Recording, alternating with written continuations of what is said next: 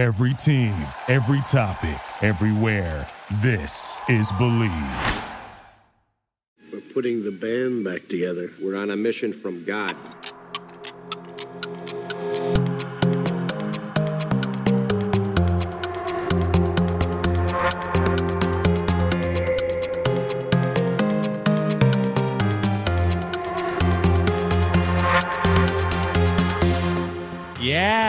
Welcome to a new edition of Dropping In. Been a few weeks since Odog and I recorded a show. We usually save our time for guests that are super worthy, and our next guest is no exception to that. If you follow surfing, if you love surfing, pretty much everything you consume that's related to the sport is thanks to our next guest. He's one of the most legendary surfers ever.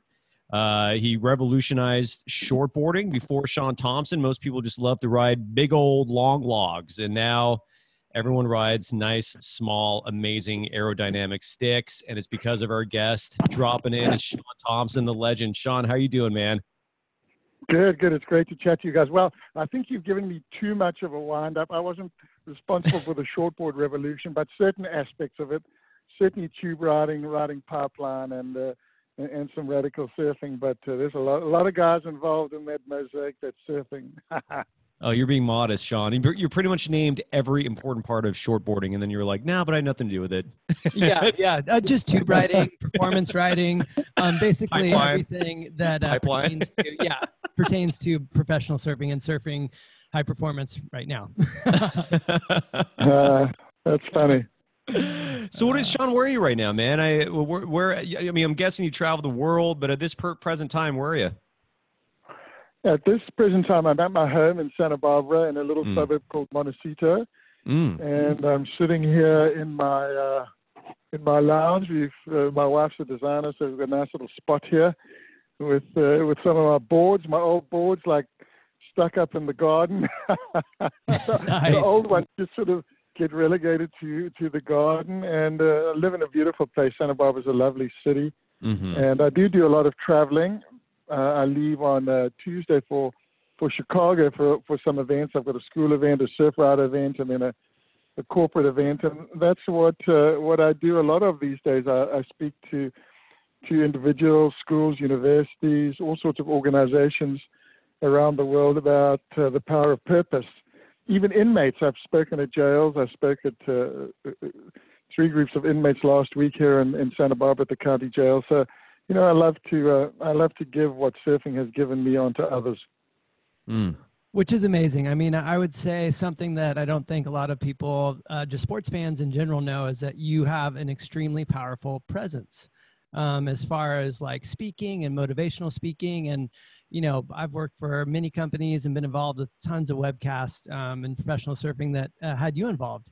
And the power of your voice and and everything, I think people really, really, um, you know, respect that. And I think it's super cool. I also know too you have gotten into film making as well within that, as far as you know, bringing it down to the motivational and also documentary stuff. Yeah, I made a film uh, with my partner, a guy called Jeremy Gosch, and and a, a small production crew called Busting Down the Door mm-hmm. a few years ago.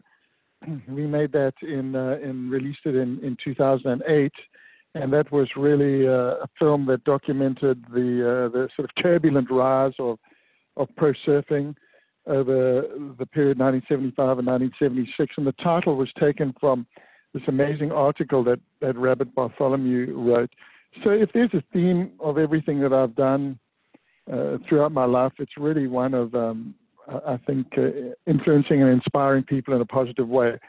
From the very first surf companies that I started, I had a company called Instinct back in the um, late 70s, early 80s that I started and sponsored a lot of top pro surfers. Tom Carroll, we sponsored two world titles, Barton Lynch to one world title, and had this amazing – surf team. So it was always really about um, about using this amazing gift that surfing had given me um, in ways that can can benefit uh, other people. And then the films I've done, the books, the books I've done, Surfer's Code and the Code, have all been uh, designed to just give people a different perspective, and perhaps through that perspective, maybe they'll just sort of reevaluate where they are and and where they might be going. It's nothing is prescriptive. It's all just a perspective, and and I must say I love doing. It. I'm writing a whole like new wave now, like a third wave. Like if my first wave was was kind of you know uh, hardcore surfing, and maybe the second wave was business with instinct and a brand I started with my wife called Solitude. Mm-hmm. Uh, certainly now it's it's it's this wave of purpose, getting involved with, with people and environmental groups, and just trying to make a difference. Oh man, Instinct. I love that you bring that company up. That was my personal favorite company growing up as a kid. Let's bring it back. Instinct was awesome. I mean, uh, talk about the revolution of gotcha and instinct and the whole, I don't know, evolution of surf fashion and, and ah, whatever drove that industry. I feel like that was like the foundation where uh, gotcha. a few Wait, of those gotcha, Gotcha was a part of that? It was all the, the gotcha similar was times, my cousin's correct? company, Michael. Yeah. Wow. So Mike, yep. Mike had Mike had Gotcha. I had Instinct, and yeah, we would compete in the surf. We compete uh, with our brands, and uh, it was a it was a really great uh, time. I think for surfing, there was a lot of newness, a lot of uh, kind of breaking boundaries. You know, the established brands were sort of going by the wayside. We were passionate and loved it, and and I think today that certainly there's still that element, but all the brands today are owned by such huge uh, financial groups, it certainly lost the soul that it used to have, without a doubt.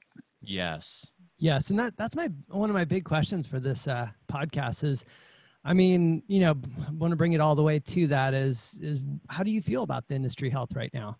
I mean, it's just gone up and down and all over the place, and now we got the Hurley drama. Um, I mean, I respect what you think so much about the industry. What are your thoughts at this moment?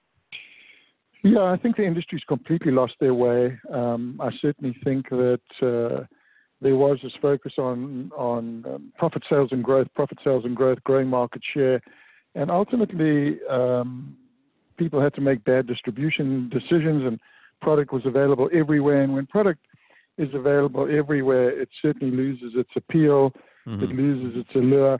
I mean, my cousin Michael at the Heart of Gotcha made this amazing statement he said size is the enemy of cool. Uh, Michael is just an incredibly innovative thinker, and, and he, he was right. You know, the bigger you are, the less cool you become, and the less, uh, the further away you get from the core. You know, that, that essential young young guy or young girl that wants to just get out there and and love surfing. And what's interesting is that there have never ever been more surfers than there are right now. Right. There've never been, when I say more surfers, more hardcore surfers.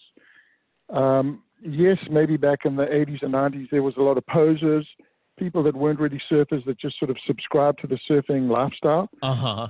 Right. But I think that there are so many core surfers today, and there's not very few brands that are really targeting um, the core surfer. Like my mate Paul Naude from Vissla has got this brand that he started a few years ago, in Sydney. you know, he's not funded by private equity, and he's targeting the core person, and it's it's really great to see that you know he's not selling to all these big department stores. He's not selling to these um, these multi-chain stores. He just wants to you know sell cool product for surfers, and that's what that's how the surfing industry started. You wanted to make cool product for surfers, and if people didn't surf and they want to buy, that's cool too. But the focus was always support the surfers, have a great surf team, um, and then uh, make great product uh, for the for the the core surfers and not be so worried about uh, next quarter performance.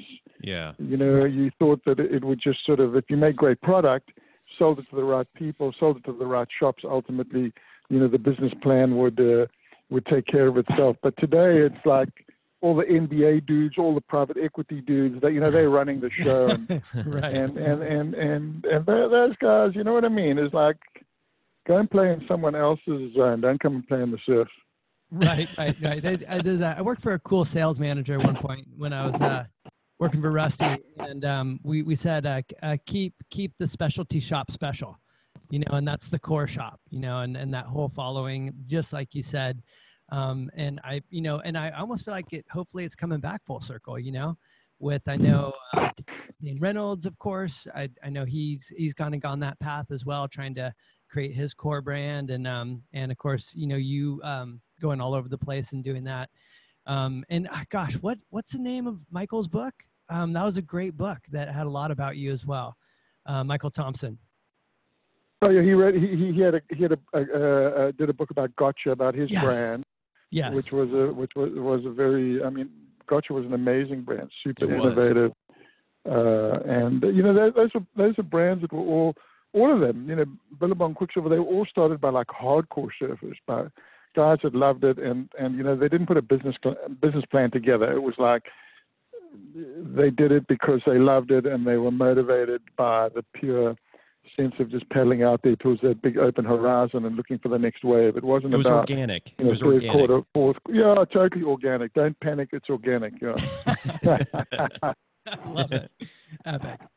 Oh, that is amazing. I, I still can't believe that's, I mean, gotcha. I just remember when I was a kid. I mean, just, we all wore that stuff, man. It was insane. All that fashion. Um, Shaun, I mean, I, I, you know, I want, I, God, I don't know where to even go in this direction. You're just such a legend. I, I the first time we, I oh, remember one, you, no, if, I'm, I'm trying to be sincere. Uh, you know, the first time we interviewed you, the last time, I'm sorry, uh, was when Odog and I, we hosted the extreme scene and you were a great guest then. And then a few years back, I, I talked I remember, to you. Because, yeah. Yeah, and then a few years back, uh, we we spoke briefly, um, and it might have been on the show again too. But because you you sent me a picture of surfing at Fort Point, because um, I because I owned a surf shop for a little while in San Francisco, and then you just randomly I, I forgot how we communicated, but you sent me this photo. You're like, look, and and I, I think that is the most iconic photo of anyone surfing Fort Point. I don't know if that many other surfers with your prestige and prominence who have done that. Um, but let, us go back a little bit. So, so I interviewed Edward Norton some years back, and and uh, we replayed that for this podcast in one of the episodes for our subscribers. Go back to I think episode four or five, and um, and he narrated one of my all-time favorite documentaries, "Busting Down the Door," which was focused largely on you and and your crew of shortboarders and how much you revolutionized, you know, the sport of surfing and this lifestyle and Tell us about how that documentary came together and how did you connect with Edward Norton to have him narrate that documentary? So I I lost my beautiful lost my beautiful son Matthew. My wife and I lost our son. Just played a stupid game and, and we lost him in 2006. So so the sort of time period after that was very very difficult for us. And you know we were both of us we were kind of adrift and you know, I was really looking for something, something to do that was was purposeful. I'd, I'd released my my first book, Surfer's Code, about that time, and um, you know, Surfer's Code and and the message behind that book and and the connection to my my late son was super important and powerful. And it was the way for me to start getting back and connecting again uh, with people. And and when um, you know I was going through the the whole process, I got a call from a friend of mine, this guy Jeremy Gosch, who had directed a small film, and him and I had had this idea of of doing about half a dozen films that all were based around pivotal moments in surfing.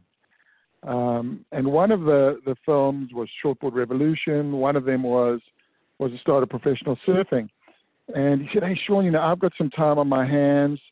Um, I was sort of at this loss, you know, after I, I, I lost, uh, lost Matthew. And I said, well, I, I, I've got some time. He said, well, why don't we, uh, why don't we work together and see if we can do this, this little documentary? I said, great. We're going to call it Busting Down the Door. I said, I'm going to phone up Rabbit right now, see if we can get the permission to use. He used Busting Down the Door as a title for a magazine article that he wrote in Surfer magazine in 1976, mm-hmm. and he used it for his uh, for his uh, autobiography. So I phoned him up, licensed the rights, and I said, Jeremy, we're on our way. So we cut together uh, uh like a rough cut, and then uh, I said, Jeremy, I'm going to take it around and see if I can get some some funding. And I took it around to a group of investors, um, and uh, we managed to get some funding for the movie and one of the investors knew Edward Norton, and Edward Norton was a keen surfer. And yes. I met Ed, and uh, you know we chatted to him about it, and said, you know, Ed, you know we love your sensibility. Uh, you know he's an Academy Award nominee. Um, I said, it'd be awesome if you you you know you would be uh, interested in doing the uh, the narration for the movie. So he said yes, and once Ed was involved, you know it was a little bit easier to to get other people to come on board. So we funded the movie. Then we flew out to Hawaii. We spent about three weeks in Hawaii, uh, shooting the movie, shooting all the interviews with all the guys, because I knew everyone would be there at the end of the year for the winter mm-hmm. season. so we got all the interviews, flew over Rabbit and MR, and um, and they managed to get all the interviews with all the you know top Hawaiians and the, and the Kelly Slater and and his whole crew, Rob Machado, and then some of the uh, you know the Hawaiian protagonists in the movie, from Fast Eddie Rothman to uh, to you know to a lot of other amazing um, amazing Hawaiian surfers, and that's how we we put it together, and then we released it about a year later.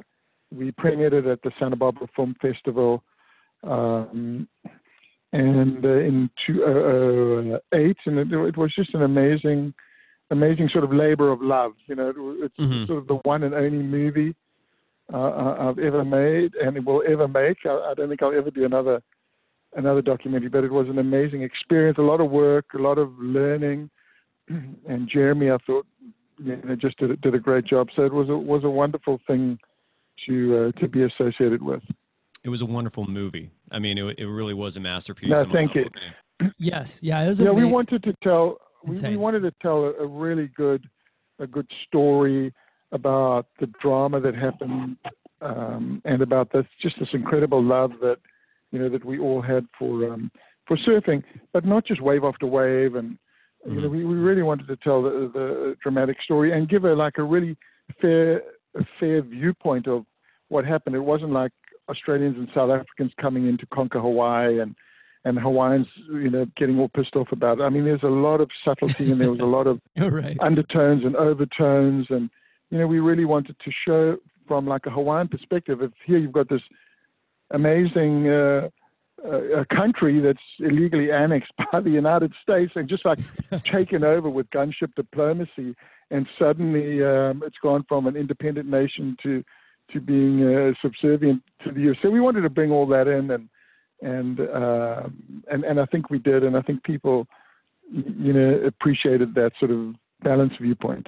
You know, I, I, I felt it was so amazing the fact that it felt raw you know, mm-hmm. and it was raw and, too, and organized. You know, raw. you know what I mean. That, that I feel like a lot of film um, people in in documentaries and surf documentaries in general they they they can capture one or the other, but it's hard to capture both. They can either make it look super clean and not raw, or both. And you you did an amazing job. Uh, that that movie's epic. It for is. sure.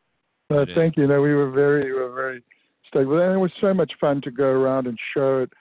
Uh, you know, to show it all over the world in Australia and showed it, you know, throughout the United States and in Europe and in, and in in Hawaii too. It was amazing to you know, to show it and, and show at the Maui Film Festival, and just just re- really, uh, you know, people appreciated the love that we put into the movie, and I think they really appreciated the love that that all of us guys that were in it showed for surfing. Mark Richards and Rabbit and PT and Ian mm-hmm. and and uh, you know the Hawaiian guys as well. Everyone had this sort of deep love for for what they were doing, and this still this deep passion, you know what I mean? And still some of the the tempers are still frayed about it. You know, people have this perception and they're like still still some a bit of anger there from some of the angry dudes.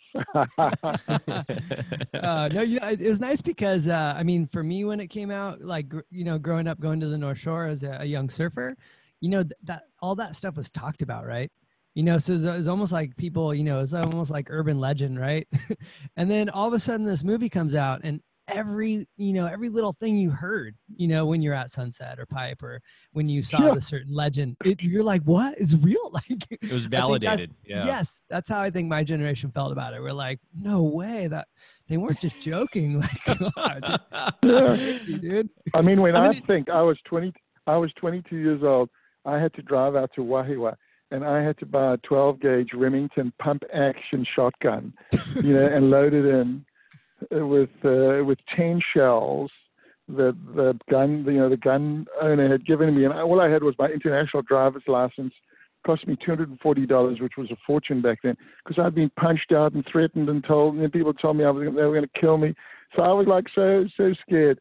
Um, but that's what we did, and and you know we we did what we had to do, and none of us left the island, and we all got biffs. I mean, I got biffed a few times. Rabbit got biffed. You know, everyone ended up getting biffed, but that's it's kind of part of growing up to get a good biff and, and just. What does it mean? I, uh, what What does that mean? Biff. Beating. It's a beating. Beating. Okay. you get like a, a biff is like a punch. Gotcha. Yeah, gotcha. You. you, you just take it. Head, yeah. yeah. you you take it. But yeah, you just cop it and uh, move on. Yeah. well, I mean, I mean, I, th- I, think the territorialism of the North Shore is very well known. I mean, it's it's it's uh, there's definitely it hasn't gone away. It's still there. But you, but your your crew. First of all, your crew was such an anomaly. I mean, for for that amount of talent to all kind of congregate together and be surfing together and start this revolution together. It's, I mean, I don't think that could ever be replicated, but your timing was interesting because all the previous crew that first started showing up to Hawaii from Southern California and around the world, like I think, I think the locals kind of looked at them as with wonder and they weren't sure what to do with them. By the time you got there, they already were done with you guys. They, you know, they were done with more oh. people coming in, and so I could understand that ag- the, the aggression coming towards you know all the biffs. yeah, yeah, yeah, yeah. Um, and and it was crazy interviewing Edward Norton because I was shocked at his um his knowledge. I mean, I mean, the man is. Uh, we mentioned this term core surfer a moment ago. He is a core surfer. He was telling me a lot of yeah. Very intricate knowledge about surfing, telling me specific locations he goes to that I did not think a man like Edward Norton would be aware of. Um, so I thought that was a perfect narrate, narrator for your film. Um, you know, and and talking about corporate interests in surfing. I mean, you've you've authored two amazing books. Well, I, I don't know if the second one's amazing. I've never read it. I read your first book, Surfer's Code, and you have this amazing list of basically 12 golden rules to live by that results in harmonic surfing, right? um, I, this is the best way I can describe it, I guess. I love the book. I carried it when I had my surf shop. We carried copies of it in there, and then in your you, but you came out with a sequel uh, I believe two years ago, the two or three years ago, the code, the power of I will. What's the difference between these yeah. books and what's the new book about? Yeah. So uh, when I wrote uh, uh, Surfer's Code, I collaborated with this amazing uh, guy who's become a really great friend of mine now, a guy called Patrick Moser. I met him when I was doing a talk for Glenn Hening, who started Surfrider Foundation. He created this organization called Groundswell Society, and I spoke about about a Surfer's Code, which was a card – that I had produced for these young kids that were coming down to Rincon. Rincon was facing a severe environmental challenge, and uh, Glenn had said to me, "Oh, Shaun, why don't you do something to inspire these kids? Give them something." And and he said, "You've got a hundred dollar budget." So I created these little cards, and each card was twelve lines. Each line beginning with "I will." I will always paddle back out. I will take the drop with um, a commitment. I'll never turn my back on the ocean. Just basic principles that surfing had taught me about life, 12 of them. And uh, so I was speaking at this event, and a guy came up to me, Patrick Moser, said, Shaun, I think this would make a cool book. He said, You've got 12 chapters, 12 stories. So over a summer, we collaborated, and then and then Surfer's Code came out, and it, and it, became a very popular, which was like, so, I'm such a stoker. You know, if you write a book, you think, well, no one's going to read it. And you know, it went through through a lot of lot of printings and, and, and a lot of surfers bought it and a lot of moms and dads bought it and a lot of moms and dads bought it for their kids and it just sort of became like a part of of culture and and I like to think that the the 12 lines it's not really um, rules but it's sort of just like a way to li- a way to yeah. live um, and um, it's like a guide and it's a commitment and it's a promise that every surfer makes to themselves I will I will ride and not paddle into shore I don't know how many guys have come up to me and said, Hey, Shaun, you know, that has made me so late for so many meetings and been late for my wife. I've been late for my husband. You know, I'll ride, and not pedaling. So that, that simple concept. So the book started to, to, um, to get popular and I started to talk at schools and, and sort of organizations about this concept, like big organizations, huge ones, Google and Cisco, General Motors, like the biggest companies in the world. I just talk about this concept of a code of values and and people really liked it. And then I was out at Rincon one day, and the environmental problem ultimately was solved. And a guy paddled up to me and said, Shaun, I'm a headmaster at a local school. My name's Gordon Sichi. I have a little school, Anna Anacapa School. We've only got 80, 80 kids in the school. We'd love you to come and talk about Surfer's Code. So I went along to the school, was chatting to the kids about the book, and I said, Surfer's Code's my code. I wrote it.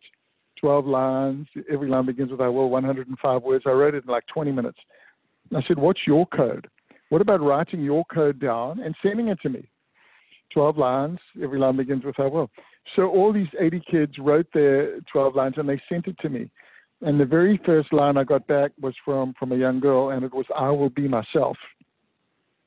And I just thought those words were so incredibly powerful and they were so emotional and they were so committed to like not being a victim, uh, not being pushed around by peer pressure, not going to be allowed uh, to be bullied. It was just like a such a potent statement. And then other amazing lines from these uh, these young people. I'll have faith. I'll pray. All just beautiful lines. I phoned up Patrick immediately. I said, Patrick, we've got to do another book, and um, we're going to do a book for for young people. And the goal of this book is is to create power to make positive decisions. Um, and that's how it started, and that's how it ended, and became popular as well. It, um, you know, a lot of people now use it in, in, in like rehab therapy or people mm. that have psychological issues. It's used in a lot of a lot of companies because it's really about um, creating a positive path for yourself and engaging with other people and yourself and nature at a, a, sort of a deeply spiritual level. So what what people do now, which is how my life has sort of evolved, is, is when I'll go and talk to a company, I'll speak to them, you know, however big the audience is, hundred people, three thousand people, and then we'll get people to write their codes. Everyone writes it 20 minutes, 12 lines. Every line begins with, well, they write their own path forward. Hmm. You know, hmm. they visualize their future and they create this this new path of commitment, spirituality, purpose, uh, and then people stand up and they share it. They read their code. So a person will stand up in front of you know 50 people or 100 people, however many, and they'll read their 12 lines. And it's amazing to see this connectivity with people. I mean, I did it last week and with all these prisoners. It was amazing to see this sort of outpouring of power from people. It's it's just it is so mind-boggling to see this. This very famous university did a study on this process, and they said, Shaun, this is one of the most transformational processes that we've ever seen as a way to connect people to each other, and also for people to find a new path forward. Because despair and hopelessness, fundamental social problems in the United States today, a million Americans die every year from from preventable death, poor choices related to despair, hopelessness. And I know my little my little tool, it's one of many many interventions, but it's so fun to get people to use it. They have fun with it, they connect with it with it, and ultimately, if they want, they they, they can uh, perhaps change their their their trajectory. You know, your um your ability to motivate and inspire is very impressive. It's I don't know if you can teach that. It might be more of an instinctive thing. And I'm looking at uh, I'm on Amazon right now, and the book is called The Code: The Power of I Will. The rate, I mean, the reviews are incredible. Congratulations. No, thank you, thank you. Yeah, I mean, I am reading the um, the comments, and it's just literally echoing what you're talking about in terms of being able to simply focus on what's important um, you know, and and by making these promises to yourself, I think that self inspires and and provides self improvement. I I got to read this thing. I'm, I'm, I'm intrigued. I want to see it. I'm in. Good job. I, am ordering it right now. I don't have it. uh, Just ordered but it. it's so it's so amazing to to hear what what people write. So imagine this. So last week I did a group of uh, inmates at Santa Barbara County Jail. Like I said, these are inmates facing between one year, one year and life imprisonment. What kind of prison is that? Are we talking? Of, is yeah, it state or federal? Santa Barbara, Santa Barbara County Jail. Okay. All right. And um, so these are prisoners between one year and life. Okay. And this particular group was was a group of, of women. Um, they call themselves the West Four Sisterhood. And they, you know, I spoke to them, and then everyone, they all wrote their codes, and they all stood up one at a time, and they read their, they read their code to everyone else, and then everyone picks, each person picks their one most resonant line, the line that they really, really love the most out of their 12, and we write it up on a whiteboard. So if there was like 30 women, we'd have 30, 30 lines at the end of the session written up on the whiteboard that in many ways represents the collective purpose and will of the of the entire group. But the lines themselves are amazing. Like the, the one woman wrote, I will forgive myself. I mean, How about that for like Hmm. a line that is potent? I will forgive myself. I will not be defined by the darkest moment in my life. Hmm. Wow. Um, I will love. I will live again. You know these these amazing lines that, that, that people write, and and yes, we all have these thoughts, and you know we're going to do this, we're going to do that, but until you make a thought concrete uh, and write it down, the, the Mhm. thought never often it just doesn't actualize.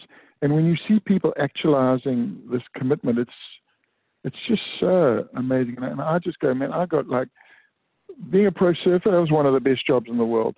This new wave I'm riding now, this is one of the best jobs in the world because I see the best of the human spirit. I see the best in people, and I see how people want two things. Everyone writes different lines. So I've I've read hundreds of thousands of lines of code. Everyone writes something different, poetic, hmm. passionate, powerful, but everyone only writes two things. This is what they write. Everyone, and this is this is the nature of humanity as I've seen it over the last ten years that I've been doing this. I will be better. I will make others better. That's that's the way Hmm. that humanity uh, shows itself in the context of these codes. I will be better. I will make others better. Everything relates to those two sort of themes. Which Pretty is cool. amazing. That's how That's people super are. That's what we want to do. We want to be better and we want to make others better. Mhm. No, it's amazing. I mean, uh, everything. I just got chills. I, I have uh, three children, and my son is nine, and we're constantly talking about codes and and you know that kind of like that young. But I, I feel that a lot of people don't spend the time to. We we all have these emotions, but to spend the time and write them down and think about them. And that's something that you're bringing to people all over the world. I think that's ab- absolutely amazing. My my son and I, I, I always, you know, he talks to me about happiness, and I say, hey, happiness is a choice. You know, it's it's you know it, it's Totally. it's a it, that's part of one of our codes and i think that's amazing i got chills from what you said and i just ordered your book so cyrus go Wow. Look at you. Uh, you know, uh, Shaun, uh, uh, as we're wrapping things up here, um, you're a former world champion surfer. How many world titles do you have? Just one. I only one. I only won it Just. once. I mean, in 1975, I was the number one guy, but Uh-huh. they only started.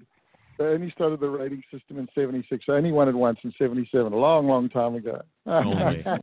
Only. Only That's funny. I, I, you I think, won I think most surfers would do anything, possibly including sacrificing their own life for just one world title. Uh, Uh, so, but so as a former world champion surfer, someone who's uh, you're one of the most respected surfers in the world. Um, what is your thank current you. thoughts? you- You're very welcome, sir. What What are your current thoughts uh, on the WSL? Are you happy with the direction it's going? Are you displeased? I would love to know your opinion on um, the current state of professional surfing.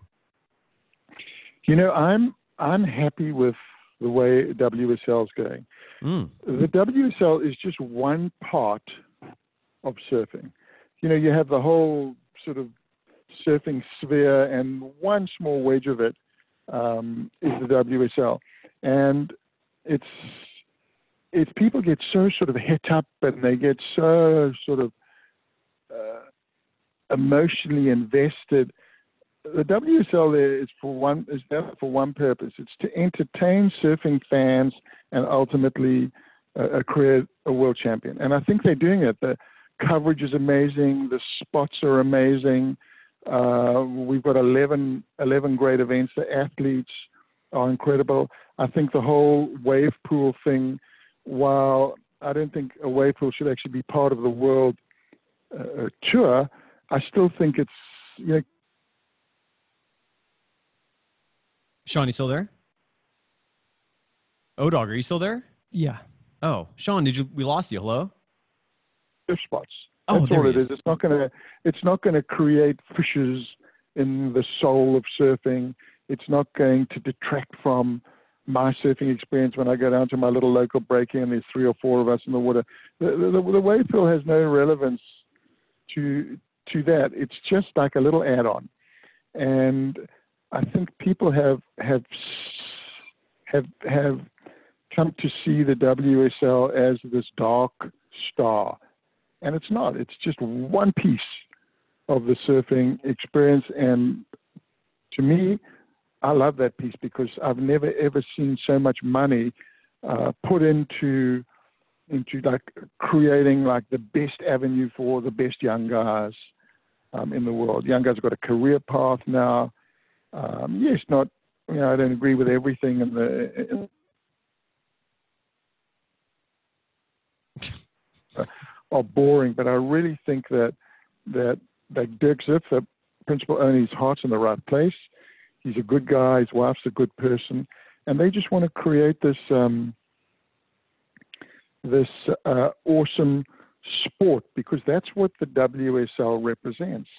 WSL represents sport. It doesn't represent surfing. It represents the sport of surfing. Right, and competition, yeah. Which yeah. in I'm, many ways is yeah, the antithesis. Exactly. Yeah, I'm, I'm with you. I mean, I, I worked on, on countless, so many uh, webcasts myself um, and commentating b- back before the backing of the WSL. And literally, I mean, it, it was kind of fun, but I literally felt at any given moment like something was going to blow up. like, you know, it, just, it always felt like, li- like literally, like, like in Fiji, we're like, gosh, the boat going to sink. Like, I think in Tahiti once the boat like, like hit the reef. I mean, I, I was there for a lot of these, and like when I watch the WSL, I'm like, my gosh, this thing is just an oiled engine. Um, you know, I can't I, believe it. Yeah. Yeah, it's, it's an oiled engine. That is, it Seriously. blows my mind when I, the only, I see where it came from. We had like little, uh, you know, we had little card tables on the beach there with a, you know, little right. sort of vinyl banner hung, up there, and you know, you, you, know, you make a thousand bucks to win the event. I know, like a you generator is like shorting out, running the speakers, and you know, oh, hook it up to his car, like stuff like that. Like that was the old school surf tour, which I do miss a little bit of the rawness yeah. So, so, I get, I get it. You know, I get why Core is like, you know, after WSL, like they're fucking too corporate and all that stuff. But, you know, what when it comes down to it, they're, they're it's um, I don't know. It's almost like they're giving the the the Major League Baseball aspect of surfing or the NFL aspect of it, uh, the sport.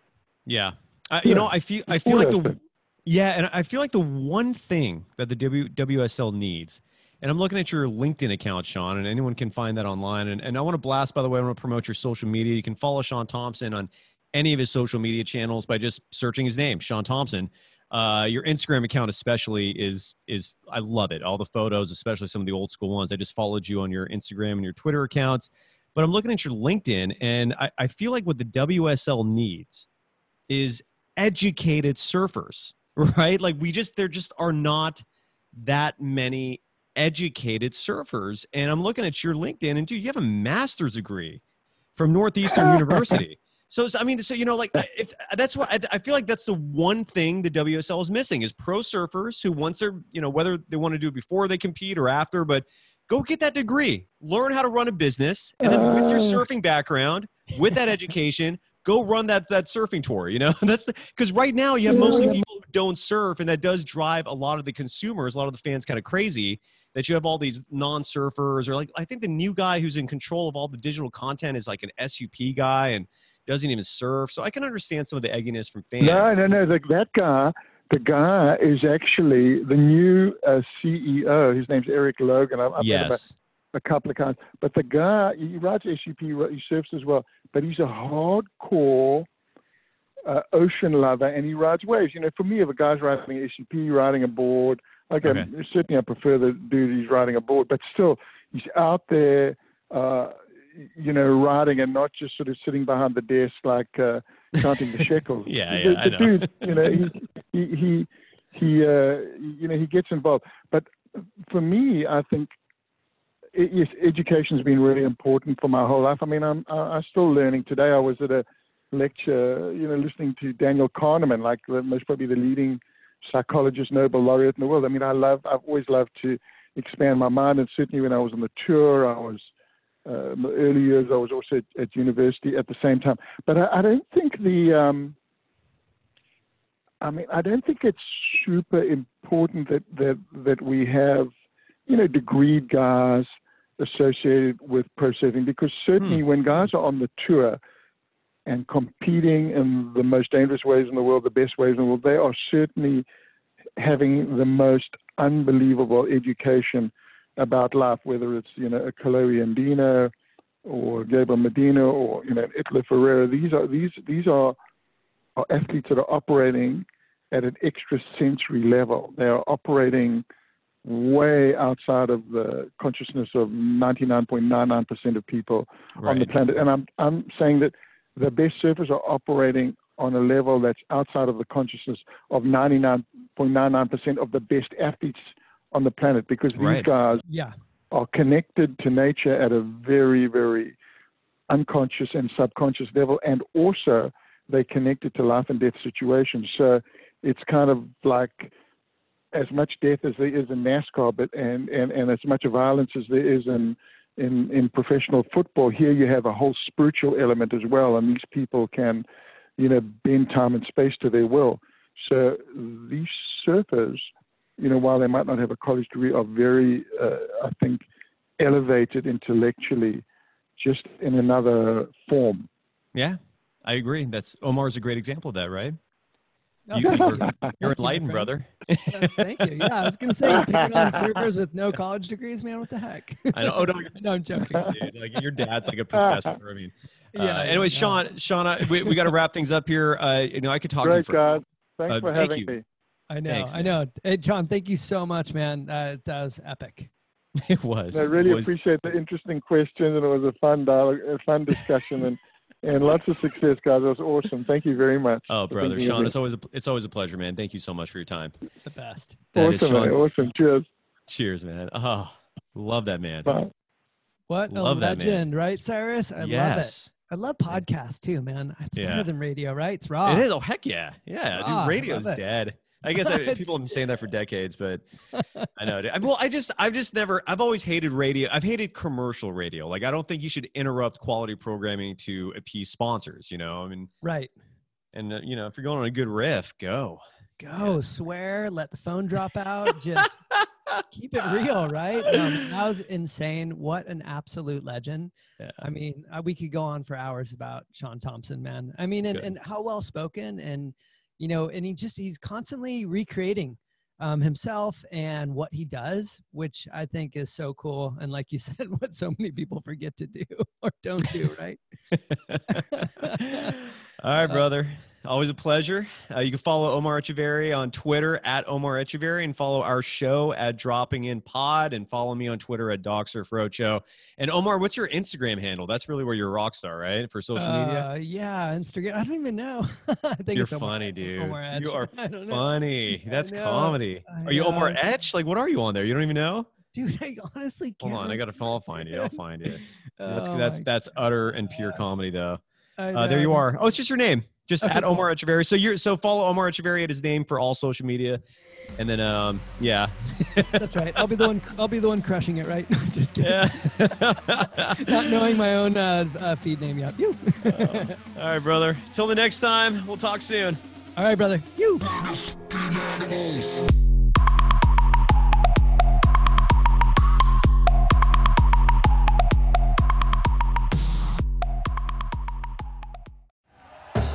Thank you for listening to Bleav. You can show support to your host by subscribing to the show and giving us a five star rating on your preferred platform.